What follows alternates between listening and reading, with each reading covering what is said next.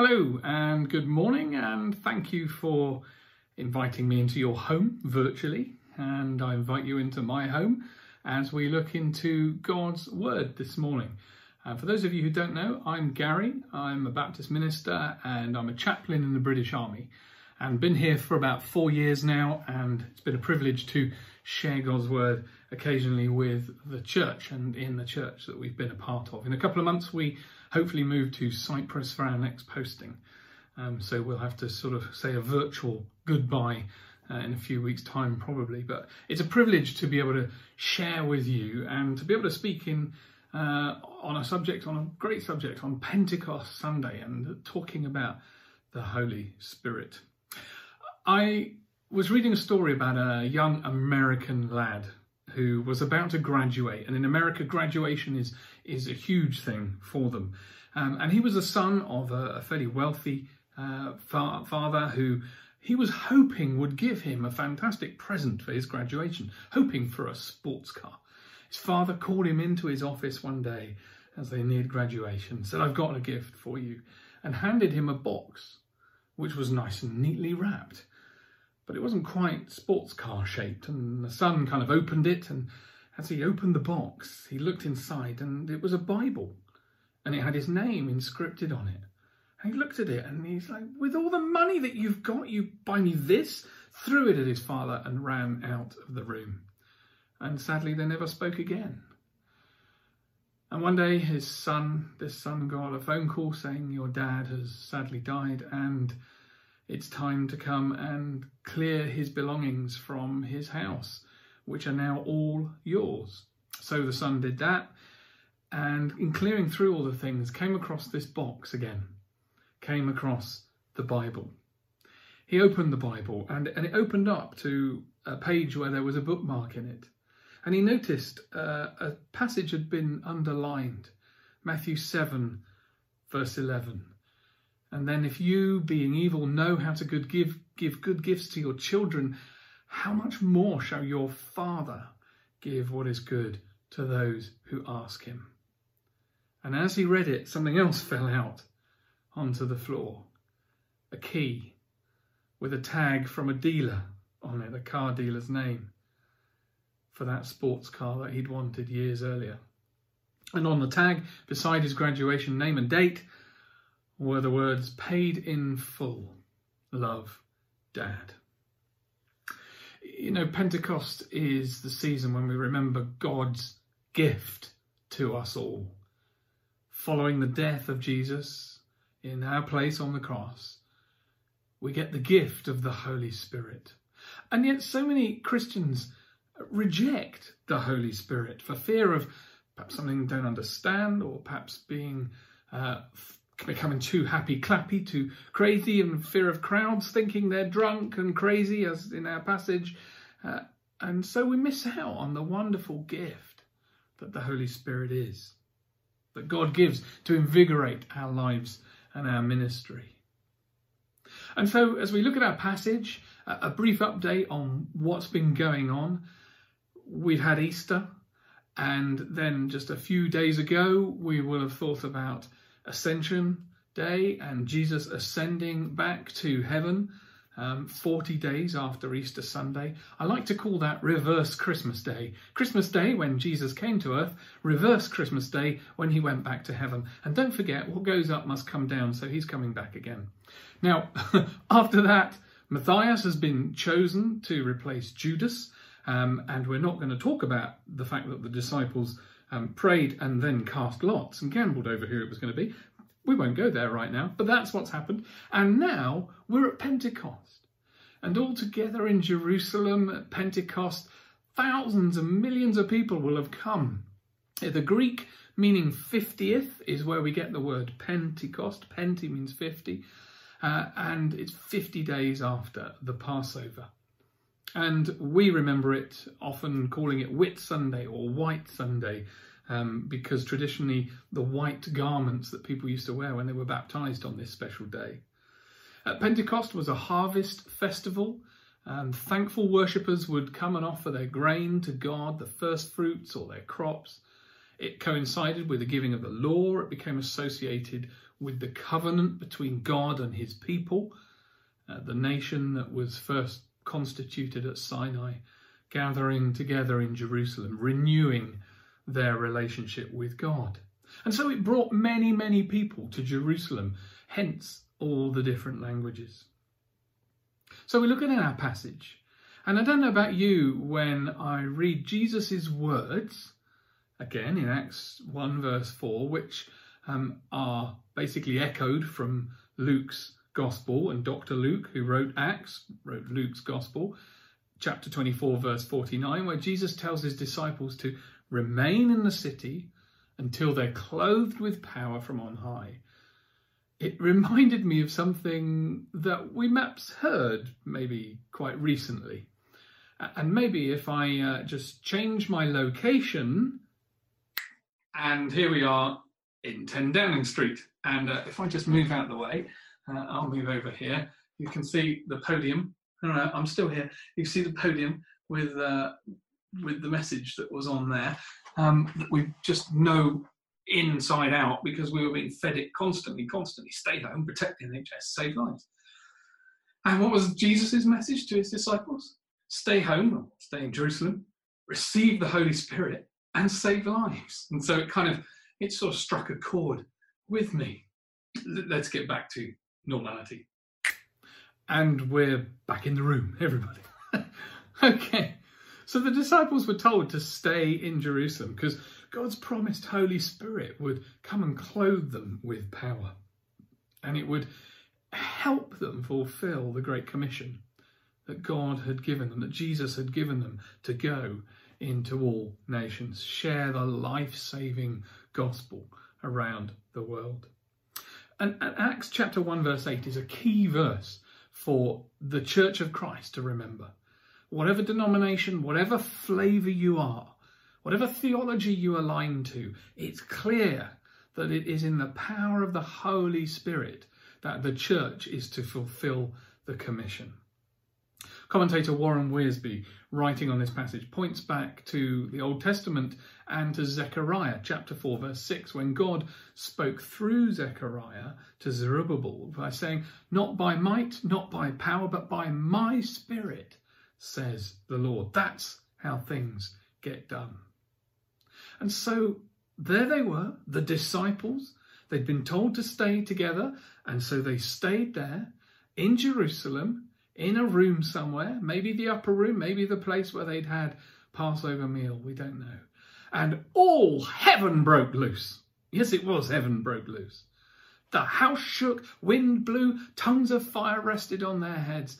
And Acts 2, chapter 4, all of them were filled with the Holy Spirit and then began to speak in other tongues as the Spirit enabled them. Figuratively, baptized in the Holy Spirit as Jesus had told them would happen. Just note for a moment there, they were speaking other languages, human languages, which is different from the gift of tongues, which is a spiritual language. And some churches today suggest that if you don't speak in tongues and you don't have that spiritual language, then you don't know the Holy Spirit. And I have to say, I'm sorry, I don't agree with that. I do believe that the Holy Spirit is alive and well today, and every believer in Christ should know the Holy Spirit in their life, working in and through them, and that the gifts of the Holy Spirit are still for us today. I don't see Scripture telling us that they've ended. Jesus hasn't returned yet. The end times are still in place. The last days are still going on. And so Jesus is still pouring out his Spirit on his people. Also, we read in Acts chapter 3 and on other Peter's speeches, verse 38 39, he says, Receive the gift of the Holy Spirit for you and your children for generations. I don't believe he's stopped giving the Holy Spirit and his gifts to his church yet. Neither do I believe that the experience of the Holy Spirit is going to be the same for everybody double blessing, single blessing, extra outpouring, baptism in the Holy Spirit, falling on the floor, speaking in tongues, whatever it might be. We've been created differently and we interact with God differently. And so it's going to be different for all of us. But what's important is that you know Jesus. and you know his spirit in you.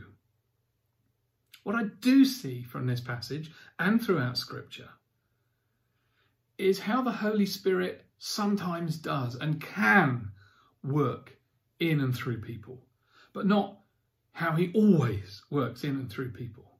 Much of what we see the Holy Spirit doing through God's people is descriptive, not prescriptive. It's describing what happened, not prescribing that it always happens this way. So it's going to be different for all of us. So, why did the Holy Spirit give the disciples suddenly the ability to speak in other languages and tongues? Well, I believe it's because that's what was needed at that moment. All those people coming in from so many different nations, speaking different languages, needed to hear from God. Even if they could speak Hebrew or Aramaic, and Peter gave his testimony afterwards in his own language, even if they could speak that, hearing the message of their own native tongue of God's message to them would have just been mind blowing and made such an impact. And so it was the gift of the Holy Spirit, in the power of the Holy Spirit, that was needed at that time, and that's what he gave them. So the disciples had stayed home, they'd received the Holy Spirit, and now they were on the job of saving lives, or at least pointing to the one who does the saving. Peter then steps up and explains what's going on. He explains that no, they're not drunk. Verse 13, that was the accusation, that they were drunk. He says, no, Jews don't drink before nine o'clock on a Sabbath or a holy day, and probably only drink wine during meals anyway. Peter talks about how this was the evidence of God's Spirit dwelling in them. They're not drunk, this is God's Spirit, Spirit in their people. He points back to Joel chapter 2 and the prophecies of the end times in connection with the day of the Lord. And while he's not saying it's happened, because a lot of the prophecies hadn't happened yet, he's saying, look, this is the same spirit at work in his people. And we're now approaching those times. The last days, from when Jesus ascended to heaven to when he comes back, we're living in them right now. And he says he wants to pour out his spirit from that passage in Joel. Not a trickle, pour out his spirit.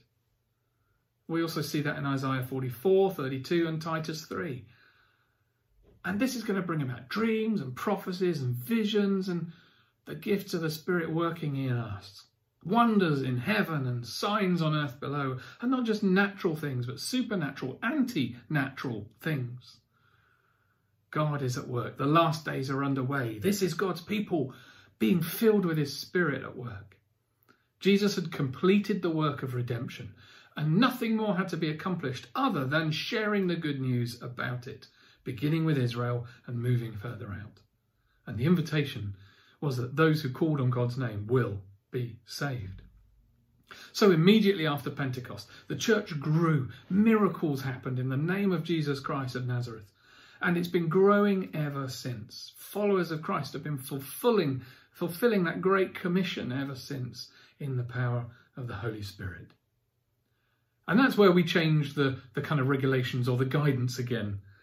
And we go from stay at home to stay alert and, and allow the Holy Spirit to work in you, but keep on saving lives. in my dad's study when I was growing up, he used to have a plaque on the wall that said, Stay alert, this country needs more alerts. now, there was a lot of kerfuffle that happened when the stay alert thing came out just a few weeks ago. Um, but my understanding of being alert is to remain watchful and vigilant, aware of what's going on, and if you're using it as a verb, warning someone about something. And I think that fits our situation so well, again, our mission as followers of Christ through the power of the Holy Spirit. Are we staying alert to what God is doing around us and calling us to be involved in? Are we being watchful for his return and making sure we're not caught unawares if he were to return right now?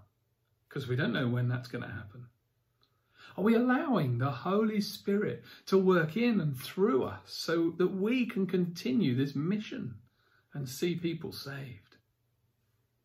Here's a few things that author Brittany Rust on Crosswalk Ministries highlights for us about the Holy Spirit doing in and through us if we allow Him. Firstly, the Holy Spirit is your helper. We read in John 16, Nevertheless, I tell you the truth. It is to your advantage that I go away. If I don't go away, says Jesus, the Helper won't come to you. But if I go, I will send him to you. The Holy Spirit, God with us, helping and empowering us to live. He radiates the goodness of God in and through us. Are you aware of your need for divine help in life? Often people say, oh, Christianity, faith is just a crutch. Yeah, it's a crutch I need to lean on because I can't do this alone. As our flesh fights for control of our lives, it's the Spirit that steps in and helps us to be what God has created us to be. When we're feeling powerless or tired or like we're failing at life, we can have the confidence as a believer that we're not alone. We've got God's Spirit with us. We can start each day knowing that His Holy Spirit is going to be with us the whole day, sustaining, energizing, keeping us on that holy path. Secondly, the Holy Spirit sanctifies you.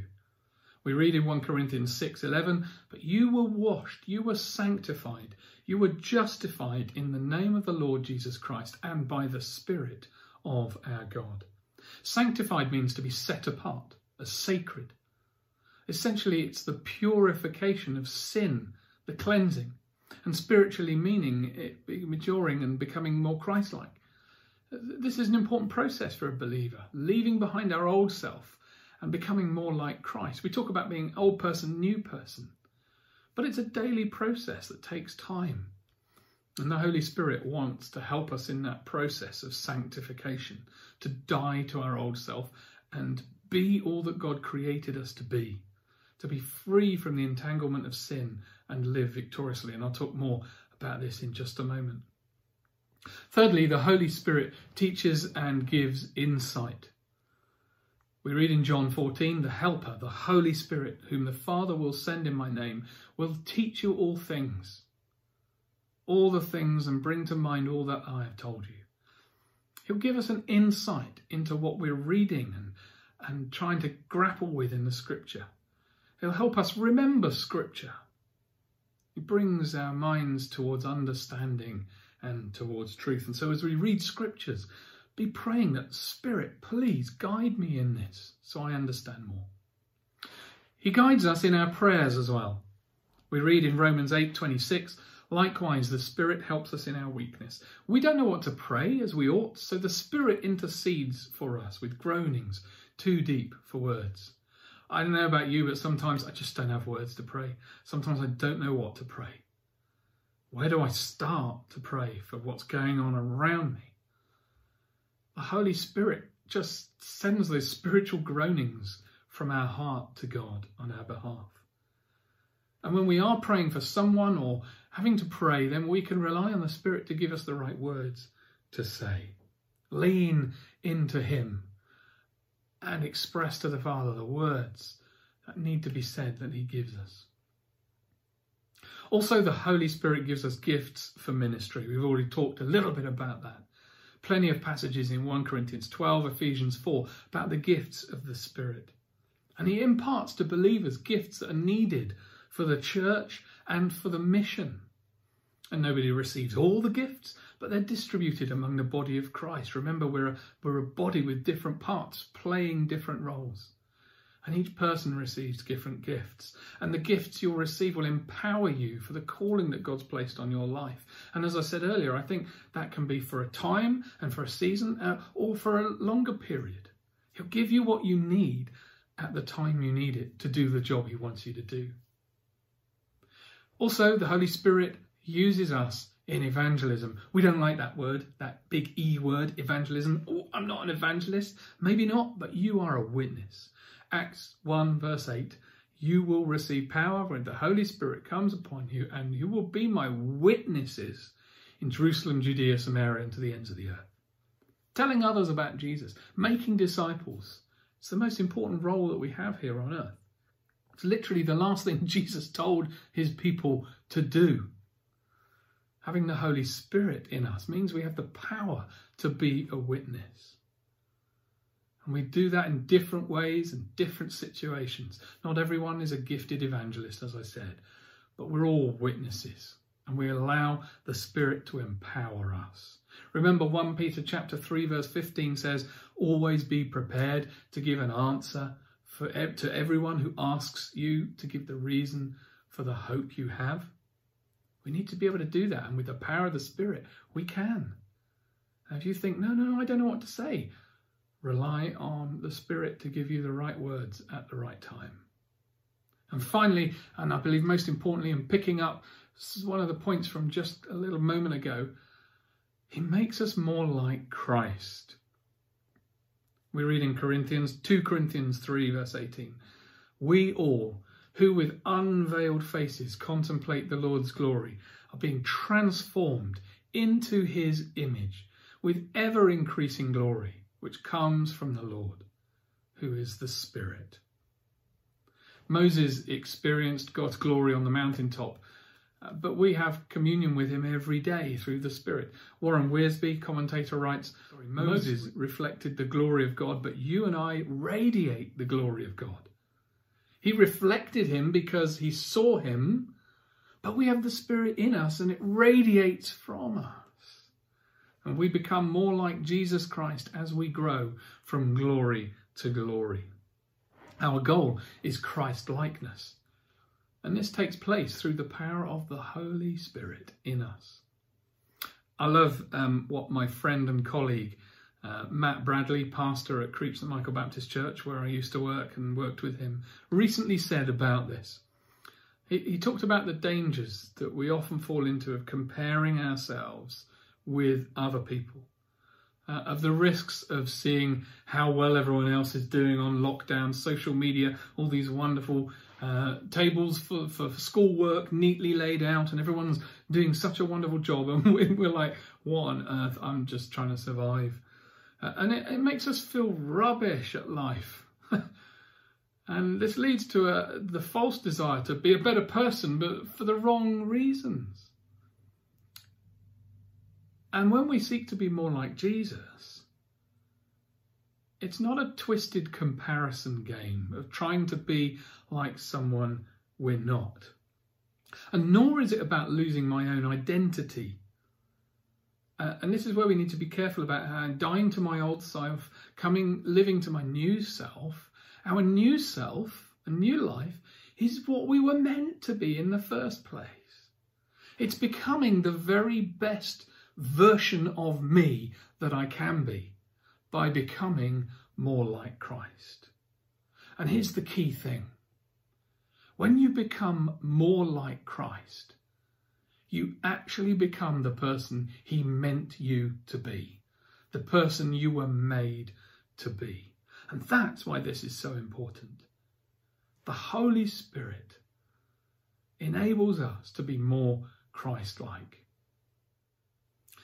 And uh, so, my friends, as uh, I end today, I pray that none of us would be afraid of the Holy Spirit. He's part of God, and God is good after all. I pray that none of us would deny him access to our lives, to turn away his gifts. They're for our good and for God's glory, after all. And I pray that all of us would allow him to transform us more and more like Christ by giving us a love for his word and a love for the one that the word speaks about. We might be in lockdown, folks, but you can't lock down the Holy Spirit, okay? Open yourselves to allowing Him to work in and through you and see the amazing things that you will get up to with Him enabling you and supporting you and empowering you. Let's pray. Father God, thank you for the gift of your Spirit. That Jesus, when you left this earth and went back to heaven, you didn't leave us alone, but you sent us the helper, the advocate, the one who would teach us, the one that enables us to speak and to pray and to witness and to grow more like you, to be the person you made us to be. I pray, Lord, that each one of us, in our own different special way, will know the Holy Spirit at work in and through us today. May this day, Pentecost 2020, when we're locked down, be the day when the Spirit is released in us and through us. And I pray this in the strong, mighty name of Jesus. Amen.